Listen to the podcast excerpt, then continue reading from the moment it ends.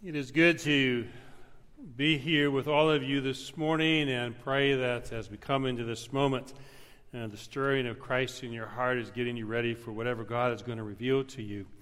Uh, I'm just glad you're all here, but I want to give a special shout out. I'm so glad to see Kelly Martin back in worship with us today.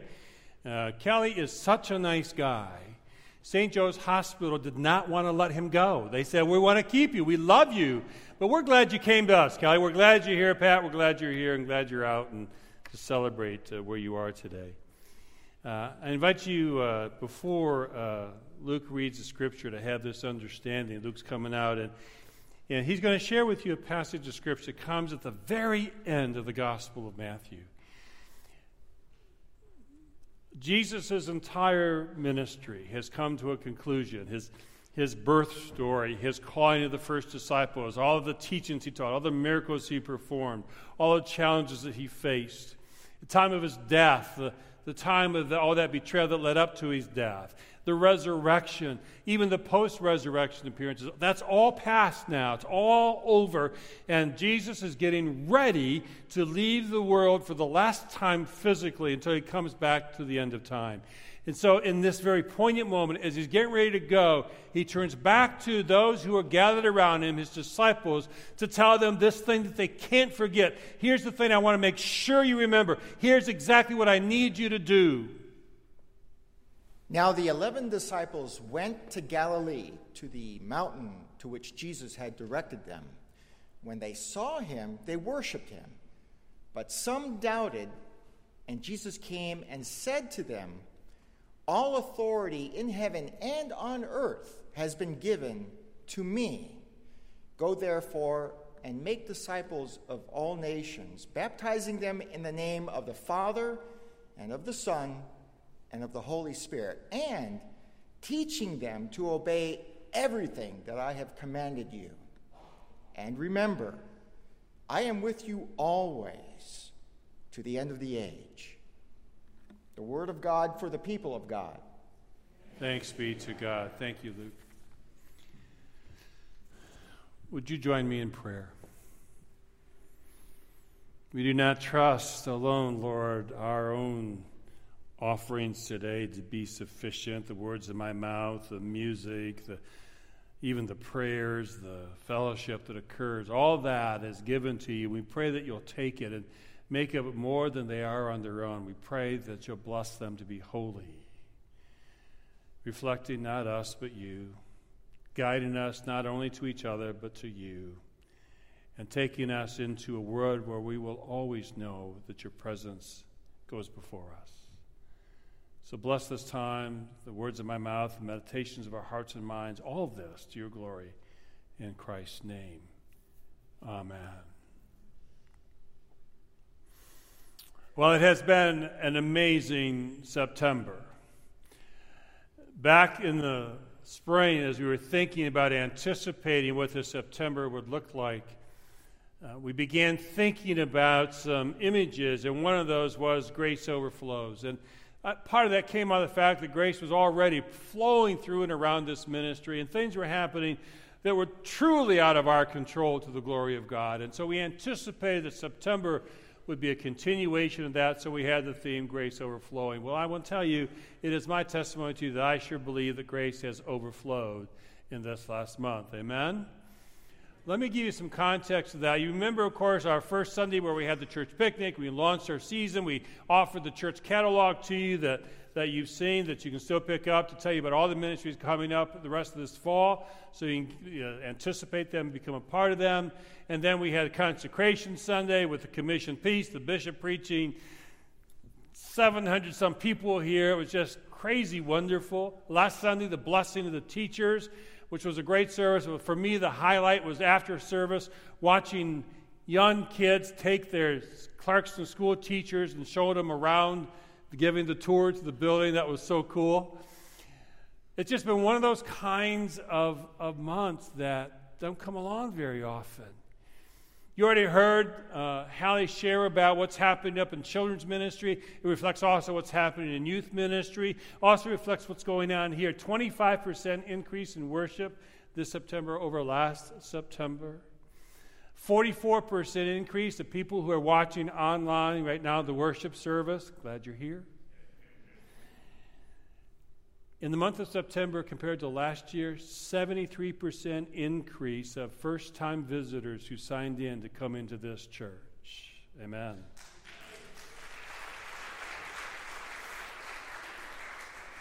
In addition to that, throughout the week, I keep running into people. Uh, I, you know, I come out into the grand hallway at various times of the week. The uh, front porch coffee is open. People are hanging around drinking coffee and, and connecting. And and I go come in on Monday morning, walking in from uh, my house to come in the building, walked in the community center, and it was filled with people playing pickleball on a Monday morning. Who knew? And uh, then on Monday, Tuesday, uh, Monday, Wednesdays, and Fridays, I've walked in the community center and seen over 50 people doing senior fitness. What a hoot! no, it's great. Hoot is a theological term. It means really cool. That's what that means. It's just, it's just all kinds of things going on in the life and happening in this ministry. And, and when we were first thinking about this September, to be honest with you, the term that I came up with my own mind was not overflowing grace, but seize the moment. Now, it wasn't that, it wouldn't stay with that, but it seemed to me like, man, you don't get launches of ministries and buildings and all this kind of stuff all the time. So you want to seize the moment. You take the opportunity when grace overflows to be able to maximize it to the glory of God. I certainly think that's happened. But over the last few weeks, I've also talked with a variety of people, both in the church and outside of the church, who've come to say, hey, great stuff, the place looks good and everything. So why'd you do all this? And sometimes the folks would say, well, I know that you're hoping to grow the congregation. Well, of course, we are looking to grow the congregation. We want to have a, a, a ministry that continues to touch more lives. We're not looking to become a bigger church for the sake of becoming a bigger church, but we are looking forward to reaching more people for the sake of Christ. Someone else said to me very bluntly, Well, I know you're going to get these new people in so they can help pay the bills. No, that's not why we did this. Because I'm going to tell you what I already know. When God gave the vision for this and gave us the ability to accomplish this vision, God already has a plan for us to pay the bills. Now, it's going to come through you. Let me not be secret about that. But we didn't do this to get more people to pay bills. Why did we do this? Why is God using us in this way at this time in our history? What's the purpose? Well, if you think about our individual purpose, why are we called by Jesus? We get a lot of answers to why that might be. If you go to Micah 6, 8, you might say, well, my personal quest as a disciple of Jesus Christ is to do justice, to love kindness, and walk humbly with God. If I could do that in my life, to do justice, love and live kindly, and to walk humbly, that'd be a would you want that kind of life? Wouldn't that be a great life? That's not a bad calling. Some would say my calling, my personal calling, is just to be drawn closer to God through Jesus Christ. I just want each day for today to be, I feel closer to God than I did yesterday. That's, that's all I'm looking for. That's not a bad quest. Some people say, I just want to be a good person. I want to be the best person I can be. I want to be able to treat others as I would want them to treat me. Not a bad personal journey to go on. We all have different values about what we see as our personal quest, about what we believe God is calling us to do. But as a group, as, as all of us together, whenever we're together, let there be no mistake, there is one job description. And most of us don't know what it is. How many of you, before you walked into church today, if asked, and we're all friends here, so there's no, this is a no judgment zone, right? Okay, we're good. How many of you would, would have known how to answer the question, What is the Great Commission? How many of you would have lifted your hand yes for that? Okay. Most of you aren't lifting your hand, some of you because you're shy. But most of you reflect The majority of churchgoers in this country, and the reason I know this because they put a survey out in the field that asked people, What is the Great Commission? And over 51% of people going to churches across this country, all denominations, had no idea what the Great Commission was. I don't have time to tell you what they guessed at and were wrong about. But the Great Commission is the job description of the church. It's what we're called to be. So, what is it? Well, folks, look at the front of your bulletin or read the scripture for today. I want you to understand this. Jesus has done everything he can do up to this point. I mean, literally. I mean, he came back from the dead. I mean, that's quite a bit. And the last few minutes, he wants you to understand here's what I need you guys to do. You guys and gals, all of you together. I need you to go out into the world and to make disciples in my name, baptizing in the name of the Father, Son, and Holy Spirit, and teach them everything that I've commanded you. That's the job description of the church. Whenever believers gather together, we do that work of caring for each other and equipping each other to go on those personal pathways I identified earlier. But let's not mistake the idea. Jesus was really clear I need you as a community to be focused on these things make disciples, baptize, and teach. For us, our task then is to continue to go out always offering this what we know about the joy of living with Jesus Christ to others, to make disciples. I want to say a word about the making of disciples. That seems intimidating and scary to some people. It may seem that perhaps we need to go take people and, and recreate them in our own image. No, we're to invite people to follow the pathway of Jesus Christ. And knowing that you might do that differently than I do, it doesn't threaten us here. I care that you're following Jesus Christ, and God is going to use you differently than me because guess what? He made you differently than me. And He needs us all to do that common works, but we are making disciples. We offer to others. The church is not created to be a place where we find other people that we like and get along with each other on most days and do what we like to do.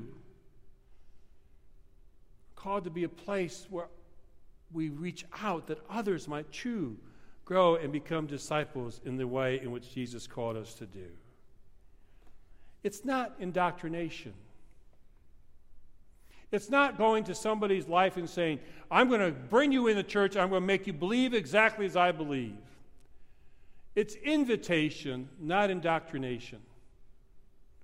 It's an invitation. Let's walk this together. Uh, here's what I think. Here's what I've come to believe. What do you believe? What do you think? And respect each other in those differences, but continue to stay focused on Jesus Christ. I love the passage of the scripture that you read today where it says, Up on the mountaintops, they worshiped him, and some doubted. Any doubters here? Anybody here ever have doubts on your faith journey? I'm the only one, apparently. It's okay. There's space for you up there with Jesus. You can worship and doubt at the same time. Guess what? You can preach and doubt at the same time. And I got to tell you this story. Nine o'clock didn't hear it because it didn't happen before nine o'clock. And I'm going to give credit because I love this man, Phil Har. Phil Har, will not care that I called him out. Phil Har is one of the guys I love the most because he has come to me. We've been walking together in faith for a lot of years. And, and he's one of these, you know, really smart people, you know? And he th- tries to make things make sense. And sometimes faith doesn't always make sense. Amen?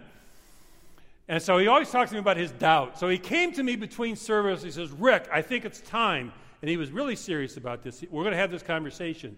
I really think it's time for us to start a doubters club. He, he was serious about it. He said, We got to create space where people in this community can offer to people out in the community, man, if you don't know what you believe and you have doubt, come on over, we'll talk. Not to indoctrinate you, but to invite you into a conversation. I love that because apparently in the scriptures you can worship and doubt at the same time. How lovely is that? That's making disciples, not in our image or according to an indoctrination, but into an invitational relationship focused on Jesus. Let's have that. To baptize. Well, who in this church can baptize right now? The ones in the robes, the black robes, let me be clear, okay? But that's not what this is talking about. It's not saying run around and splash water on people. It's saying go out and be the people who've been splashed with water. It's saying go out and live your life as the baptized. When you're out in the community, don't forget you're baptized. Live your life that reflects the fact that you are washed in the unconditional grace of Jesus Christ and live your life that way. That will invite conversation. How many of you started this morning? You got out of bed before you got up that first step. You went, "Thank God I am baptized." Anybody else do that? Probably not. But how would your day change if you started the, the day every day recognizing before anyone else has gotten to you, I'm a baptized child of God? Everyone who wants to run me down, everyone who wants to stress out my life, everybody who wants to. No, before y'all get to me, because you are the ones who get to me, before you get to me, I am a baptized child of Jesus Christ. I'm washed in grace. And that water, as we say in the liturgy, cannot be washed off. Go out and be live baptized. Let the world know that's who you are. And that's what you have to give. So make disciples and baptize, be the baptized in my name. And then teach everything that I have taught. Well, in the catalog that I just shared, lifted up with you, wherever I just put it, the catalog here, it talks about all the classes that you have an opportunity to learn from in this um, fall, including the fact that Megan's getting ready to start a class is next week? The 9th, right? On the 9th, on Enough by Adam Hamilton. Megan, would you stand up and go to the center here for a second? I want you to see Megan Walther. She is a mighty, powerful being, is she not?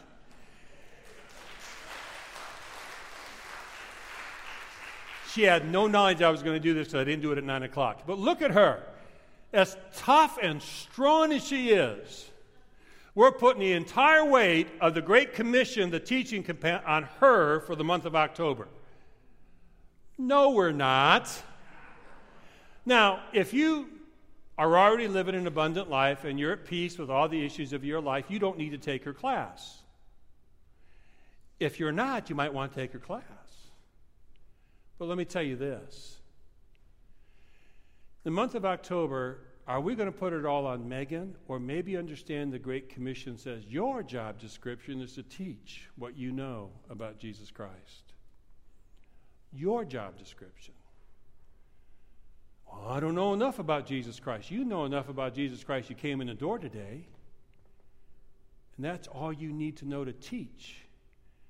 And most of your teaching won't be done by word, it'll be done by example. You got people all around you who are learning about you by the way you live your life, how you conduct yourself, what you say, what you won't say, how you treat others. You're teaching. And the church is called to teach every one of us. If we put it all on Megan for the month of October, it'll be powerful, but it won't be that large. But if I put every one of you in the field, following your job description as the church, and you're going out to witness who Jesus Christ is to the entire world, can you imagine the impact you're going to have? The Great Commission is our corporate job description. And most of us walked in this morning not even knowing what it was. Which is why in the spring of this year, I said on September 30th, I'm going to make sure everyone in worship walks out knowing the Great Commission. Do you know what it is now? Because I'm going to keep preaching until you know it. Do you know what it is now? You know what it is? All right, see, now you're more excited, okay? Because why does it matter? Here's why it matters. Most churches don't know it, they don't live it out, which is why most people don't care about most churches. They're irrelevant, they're closed clubs. They're not concerned with others. It's also why in this country right now, anywhere between 100 and 200 churches a week are closing. because these churches have forgotten their job description. They begin to believe that their job is primarily to take care of themselves, to do it the way they like to do it. And if someone wants to come in, they're welcome, but you got to learn it the way we do it. And most churches who die have given up worrying about anybody outside the walls or beginning to think they could have anything to offer to anybody outside the walls. Thomas Rainer, who's, a, who's a, an author in the Christian world, says that if churches are going to live out their calling, here are the five things they need to do. First is remember our purpose. I just told you your purpose, didn't I? Do you know what it is? If you don't start answering yes, I'm going to keep preaching. Do you know what it is? So that's your purpose. So you need to start living that out. We need to live it out, not because of an ought to, but because you get to opportunity. We need to be a house of prayer. We need to understand we will not succeed in anything because of our dazzling personality and abilities. We will succeed on the power of prayer and the movement of God through each and every one of us. His third one is we must cease seeing the church as a place of comfort. Now, I got pushed back and I get it. We do offer comfort here. Come to me, all who are heavy laden, and I will give you rest. And this is a place where you can find comfort and safety. But the church, all too, time, all too many times, has turned that into a value saying, we want to keep everything comfortable here, never deal with anything hard. Life's hard. People are hurting. And not everyone will always agree with you. Get over it. Do the thing that God needs you to do. Do the thing that Jesus is requiring us to do, even when you get pushed back, because the ways of God will not always be readily accepted by the world, but it's hard and it's wonderful, and we'll do it. Emphasize discipleship. Every one of us in this room, including yours who's preaching, has so much yet to learn about faith. And when I stop learning, I stop giving an opportunity for fresh gifts to be given to others. And to be externally focused is the fifth thing he said, which is why we built all this and are doing all this. It's not for us, it's for the community. And so, today we find ourselves in the middle of a very busy community. Last night, at 10 o'clock, I walked out of my front door. I live right next to the church. And our parking lot was full. I thought, oh my God, I forgot a worship service. Church was dark. Nobody was inside the building. I don't know what was going uptown. I'm sure it was a holy thing. I don't know. There were some beer bottles broken in the parking lot overnight. I'm sure it's because people were throwing down their love of alcohol. I'm sure that's what was going on. Anyway, the point is the parking lot was a blessing to the community last night. And today, they couldn't do Taste of Clarkston without us. Do you know parking lots are a big deal in Clarkston?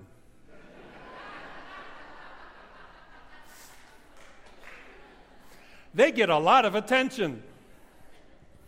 So, we, because of our job description, are going to continue to light a parking lot so people are safe using our parking lot so we can assist the community to be a holier place. And in light of that, today, if you park in our parking lot, we're going to give out water to people who might be thirsty. We're going to give out cookies that our youngest children help pack because we want to teach our youngest children that's what you do. And later on today, in our parking lot, there's going to be a lemonade stand put up by Katie Miller's friends because she was injured in an accident this past summer with a spinal issue. And so they're going to do fundraising and give the proceeds to the Christopher Reeve Foundation.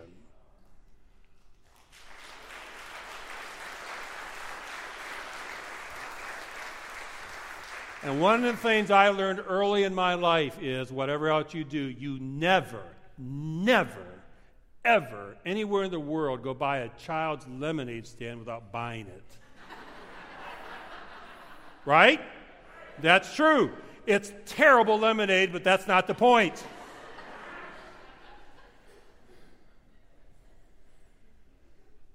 It's why we offer this space.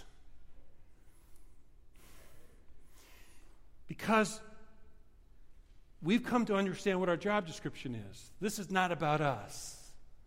Man, isn't it a privilege to be a part of it? Isn't it a joy to be sent out, not unaccompanied?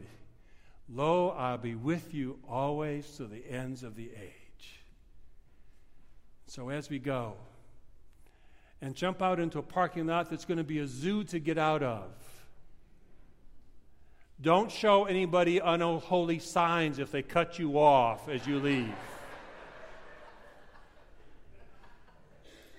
Pray for them. Because the truth is, every one of you in this room got here because somebody invited you. Somebody created a space for you. Somebody welcomed you. And you know how important this place is to you.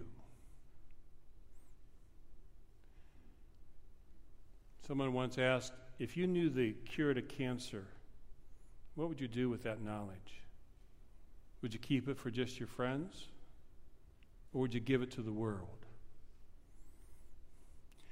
You know the secret to abundant life. You know how to find grace to get you through hell. You know holy friendships. You know the power of God. You now know your job description. To the glory of God, let's go do it. Amen.